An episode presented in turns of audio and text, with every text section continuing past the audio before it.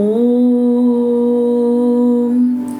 कृष्णाय वासुदेवाय हरये परमात्मने प्रणतः क्लेशनाशाय கோவிந்தாய நமோ நமः ஹரே கிருஷ்ணா ஸ்ரீமத் பகவத்கீதாவின் இருநூத்தி முப்பதாவது நாள் பகவத்கீதையின் பதினைந்தாவது அத்தியாயம் புருஷோத்தம யோகத்தின் மீள் பார்வையில் இதில் முதல் நாள் தொகுப்பாகும் மகாஜனங்களே இப்பொழுது வரை பகவான் சொல்லி வந்த கீதையின் பதினைந்து அத்தியாயங்களை நாம் ஒருமித்த சித்தத்துடன் பக்தி பாவனையுடன் கேட்டதனால் தங்களுடைய சுத்தம் செய்யப்பட்ட அந்த கரணத்தினால் ஒரு உட்காரும் நேர்த்தியான பலகையை தயார் செய்து வையுங்கள்.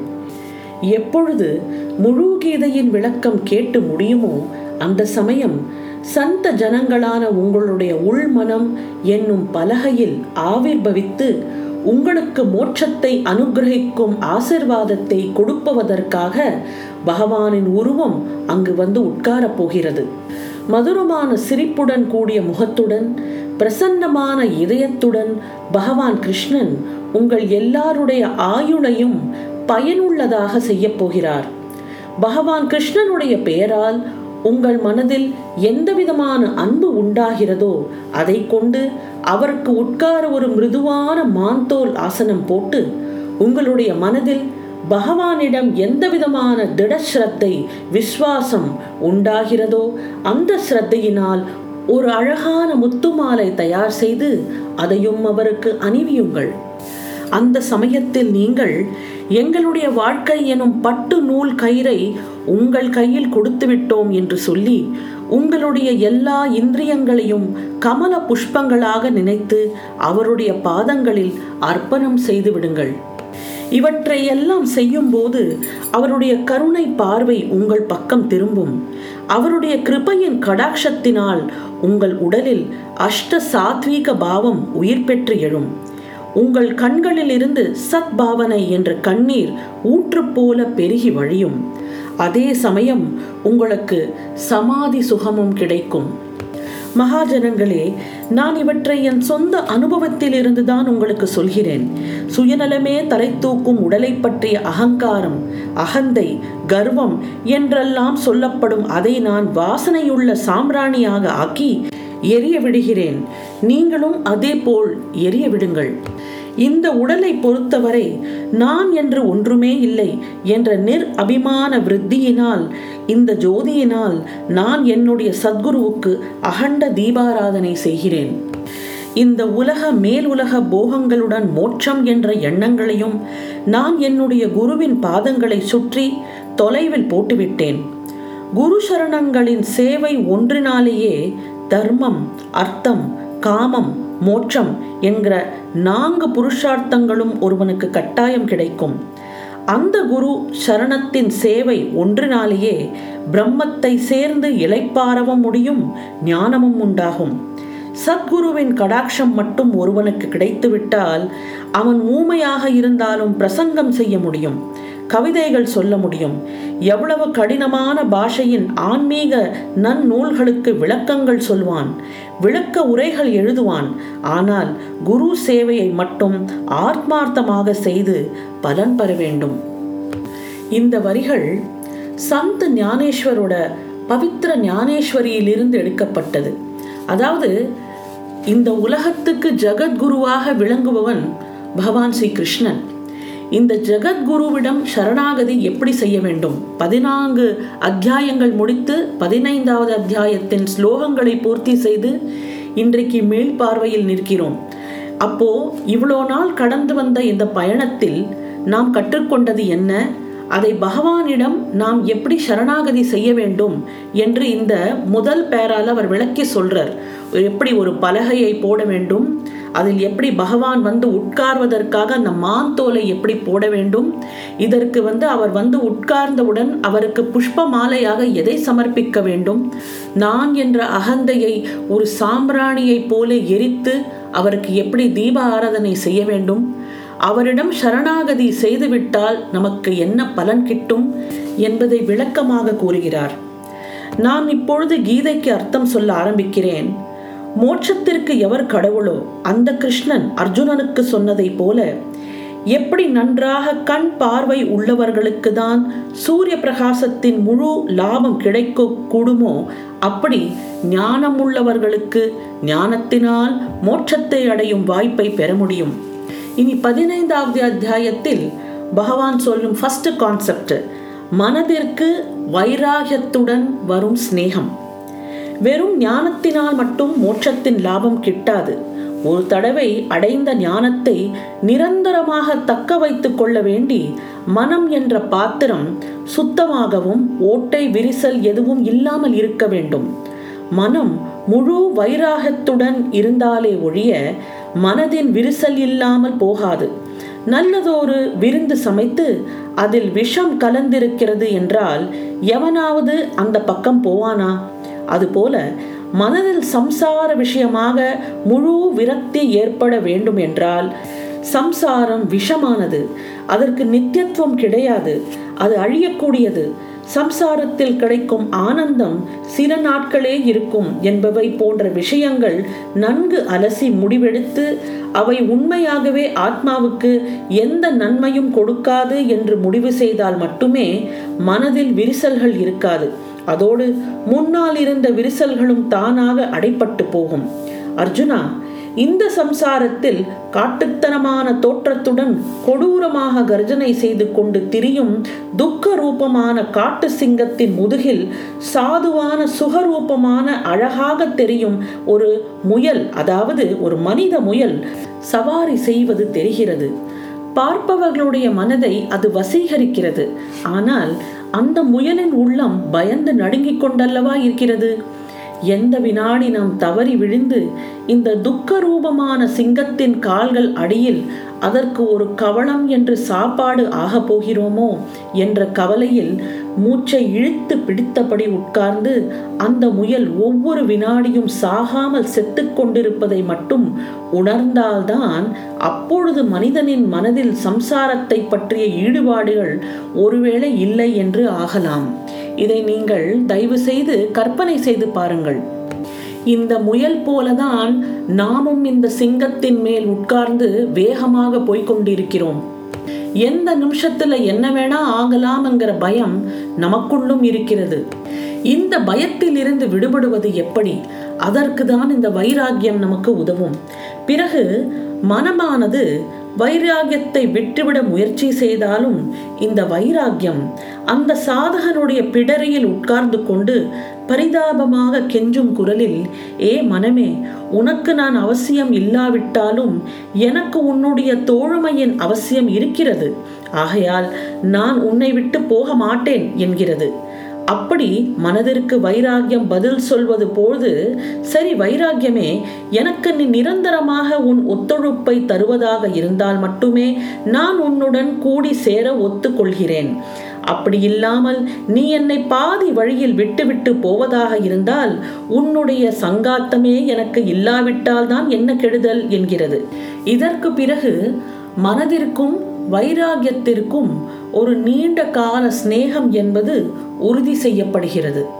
ஆக மனம் என்னும் பாத்திரத்தின் விரிசல்கள் இல்லாமல் இருக்க வேண்டும் என்றால் அதை வைராகியத்தை கொண்டு நாம் பூசி அந்த ஓட்டைகளை எல்லாம் அடைத்து விட வேண்டும் என்பதுதான் பொருள். அடுத்தது சனாதன அஸ்வத்த மரம் இதை பற்றி பகவான் சொல்கிறார். சனாதன அஸ்வத்த மரம் என்றால் ஆரம்பமும் முடிவும் இல்லாத நிலையான ஆலமரம். இதை அரச மரம் என்றும் சொல்வர். அர்ஜுனா இந்த சம்சாரம் சம்சார விருட்சம் ஆரம்பத்திலேயே தலைகீழாக வளருவது. இந்த சம்சார மரத்தின் வேர்கள் மேல்பாகத்திலும் அதனுடைய சில கிளைகள் குறுக்கும் நடுக்குமாக கப்பும் கிளைகளுமாக இலைகளுடன் கீழே பறந்து விரிந்து இருக்கின்றன. இப்படி இது கீழ்நோக்கி இருப்பதை சகஜமாக யாரும் வேறு மாதிரி நினைக்க இடம் இருக்கிறது. அதாவது இந்த சம்சார விருட்சத்தை மரத்தை யாரோ பிடுங்கி எரிந்திருக்கிறார்களோ என்றோ அல்லது ஏதோ ஒரு கடும் புயல் காற்றில் சிக்கி அது வேரோடு களைந்து எரியப்பட்டதனால் இந்த மரத்தின் வேர்கள் மேல் நோக்கி வீசி எரியப்பட்டு அதன் தலைகீழாக நிலைமையினால் தண்ணீரும் உரமும் இல்லாமல் சீக்கிரமே காய்ந்து கருகி போகலாம். விடலாம் என்று மட்டும் நினைக்காதே. அடே இந்த மரம் ஆரம்பத்திலிருந்தே இப்படிதான் வளர்ந்து வருகிறது. சம்சாரம் என்ற மரத்தை பற்ற முற்றிலும் உலக வழக்கத்திற்கு மாறான கற்பனையை கேட்டு அர்ஜுனனுடைய முகம் சிறிது கம்பீரம் அடைந்து அவன் கண்கள் ஆச்சரியத்தினால் பார்க்கிறான். அவன் கண்கள் அகலமாக திறந்து கொண்டன. அதை ரசித்தபடி பகவானும் அர்ஜுனனை கொஞ்சம் சிரித்த முகத்துடன் பார்த்து சொல்கிறார் ஆம் இந்த உலகத் தோற்றத்துக்கான காரணமான மாயாவி சம்சார மரத்தின் பட்டை கிளைகளிலே அவைகளின் இடையிலே ஜீவன்கள் மாட்ட வைத்து ஓஹோ இந்த பட்டைகள் தாம் நாம் இருக்க வேண்டிய இடம் போலும் அந்த பிரமையை ஜீவனுக்குள் உண்டாக்கி அவைகளை வேறு எங்கும் போக முடியாமல் தடுத்து வைத்திருக்கிறாள் இந்த மாயாவி. பிரம்மானந்தத்தின் சமுத்திரம் சரத் ரித்துவின் பூர்ண பௌர்ணமி சந்திரனும் துவாரகையின் ராஜாவுமான பகவான் ஸ்ரீ கிருஷ்ண பரமாத்மா மந்தகாசமான புன்னகையுடன் மேலே சொல்லலானார். ஆத்மஸ்வரூபம் என்ற வீட்டிற்கு கிளம்பிய ஜீவனை ஒரு வழிப்பறை கொள்ளையன் போல் நடுவிலேயே சந்தித்து இந்த சம்சார ரூபி மாயாவி தன்னை சுற்றியே எப்பொழுதும் கரகர என்று சுற்ற வைப்பவள் ஜீவனுடன் எப்பொழுதும் ஒளிந்து விளையாடுபவள். ஜீவனுக்கு ஆத்மஸ்வரூபம் என்ற வீட்டை வழியை எப்போதும் மறித்து வைக்கிறாள். ஆனால் அர்ஜுனா இந்த சம்சாரத்தின் உண்மை சொரூபம் எப்படி என்பதை நான் உனக்கு சொல்கிறேன் கேள். இந்த சம்சாரம் இந்த உலக தோற்றம் என்றால் ஒரு பிரசண்ட மரமாகும். ஆனால் மற்ற சாதாரண மரங்களைப் போல இந்த மரத்தின் வேர்கள் பூமியின் அடியிலும் கிளைகள் குச்சிகள் இலைகள் மேல்புறம் என்றபடி இந்த சம்சார விருட்சத்தின் சுரூபம் இல்லை.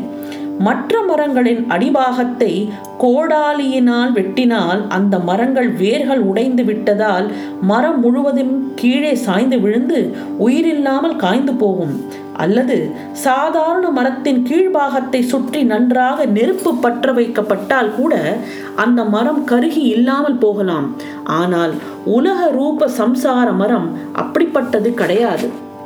அர்ஜுனா இந்த சம்சார விருட்ச சுரூபத்தின் ஆச்சரியம் கேவலம் உலக பிரசித்தி பெற்றது. இந்த மரத்தின் வேர்கள் மேல் நோக்கிய நிலையிலும் மற்ற கிளைகள் இலைகள் கீழ் நோக்கி வளரும் தன்மையும் உள்ளவை. இது சத்தியம். அசத்தியம் தர்மம் அதர்மம் நியாயம் அநியாயம் போன்ற எல்லாவற்றையும் தனக்கு உரமான சாதனமாக்கிக் கொண்டு செழித்து வளருகிறது. வளருகிறது. வளர்ந்து கொண்டேதான் இருக்கிறது. இதற்கு மட்டும் அழிவு என்பது எந்த காலத்திலும் கிடையாது. ஆனால் இந்த மரத்தின் ஆச்சரியம் எப்படி என்றால் இதில் ஒரு பூ கூட பூக்காது. ஒரு காய் ஒரு பழமும் பழுக்காது. பூ பழம் விதை என்று எதுவுமே இல்லாமல் ஒன்று போல் இதன் வளர்ச்சிக்கு மட்டும் எந்த குறைவும் கிடையாது. நதி குளங்கள் ஏரிகள் பக்கம் எப்படி ஒருவித கோரை பற்கள் தடித்தும் நீண்டும் அட்டகாசமாக வளர்கின்றனவோ அதுபோல இந்த சம்சார சனாதன மரமும் செழித்து வளருகிறது. அரச மரம் அல்லது ஆலமரத்தின் எப்படி கீழே நோக்கி நிலையில் பல வேர்கள் வளர்கின்றனவோ அதுபோல மேலையும் பல வேர்களும் கீழையும் பல கிளைகளும் ஒன்றுக்கு ஒன்றாக சிக்கிக்கொண்டு எது மேல்பாகம் எது நடுபாகம் எது கீழ்பாகம் என்று அதன் ஆரம்பத்தையும் முடிவையும் கண்டுபிடிக்க முடியாமல் ஒரு பிரம்மை உண்டாக்கி கொண்டே இருக்கிறது. அடே அது மட்டுமல்ல இங்கு குழந்தை வயது இளம் வயது முதியவர் வயது என்பவைகளும் பிறப்பு வாழ்க்கை இறப்பு என்று மூன்று வித அவஸ்தைகளும் என்னை பிடி உன்னை பிடி என்று பலவிதமான விளையாட்டுகளும் இங்கேயே நடந்தேறுகிறது. இப்படி சொன்ன பகவான் ஒரு வினாடி தான் பேசுவதை நிறுத்தினார். சம்சார விரட்சத்தின் வர்ணனைகளை செய்வதில் கிருஷ்ணன் அவ்வளவு ஒன்றி போய்விட்டதனில் அவருக்கு தன் முன்னால் தன்னுடைய பிரிய சிநேகிதன் அர்ஜுனன் நிற்கிறான் என்ற எண்ணமே வரவில்லை. ஆனால் அளவுக்கு மீறிய ஆகாசத்தையும் பத்து திசைகளும் இணைத்து பிடிப்பதைப் போல அர்ஜுனன் தன்னுடைய சிநேகிதன் கிருஷ்ணனை தன் இரண்டு கைகளாலும் அணைத்து பிடித்து கொள்கிறான். என்ன சொல்கிறான்? அடே கிருஷ்ணா சனாதன சம்சார விரட்சத்தின் சொரூப வர்ணையை சொல்வது இப்படி பாதியில் நிறுத்தாதே. நீ ஏன் இப்படி நடுவில் நிறுத்துகிறாய் என்று எனக்கு புரிகிறது. அதாவது நான் நீ சொல்வதை கேட்பதில் கவனமாக இருக்கிறேனா இல்லையா என்பதை தெரிந்து கொள்ளதான் என்பது. ஆனால் எதுராயா இந்த சம்சார விருட்சத்தின் வர்ணனை நீ எவ்வளவு செய்தாலும் உன்னுடைய கிருபையினால் நான் அவைகள் எல்லாவற்றையும் ஒரே உறிஞ்சுவதில் உள்வாங்கி விடக்கூடிய சாமர்த்தியம் அந்த அகஸ்திய ரிஷியைப் போல என் உடலில் அங்கங்களில் சக்தியை உண்டாக்கிறது தெரியுமா? என்றான். இதை கேட்ட பகவான் அர்ஜுனனை தன்னுடையவன் என்ற ஒரு தற்பெருமையுடன் முதுகில் தட்டி கொடுத்து அர்ஜுனா உனக்கு இது விஷயத்தில் அபரிமிதமான ஆவல் ஏற்பட்டிருப்பது எனக்கு பெருமையாக இருக்கிறது என்று சொல்லி மேலே சொல்லலானார். இனி பகவான் பார்த்தனுக்கு பிரம்மம் என்றால் என்ன என்ற விளக்கத்தை கூறப்போகிறார். இதை நாம் நாளை மீள்பார்வையில் பார்ப்போம். பகவத்கீதையின் இருநூத்தி முப்பத்தி ஓராவது நாளான நாளை உங்களை சந்திக்கின்றேன். நன்றி வணக்கம்.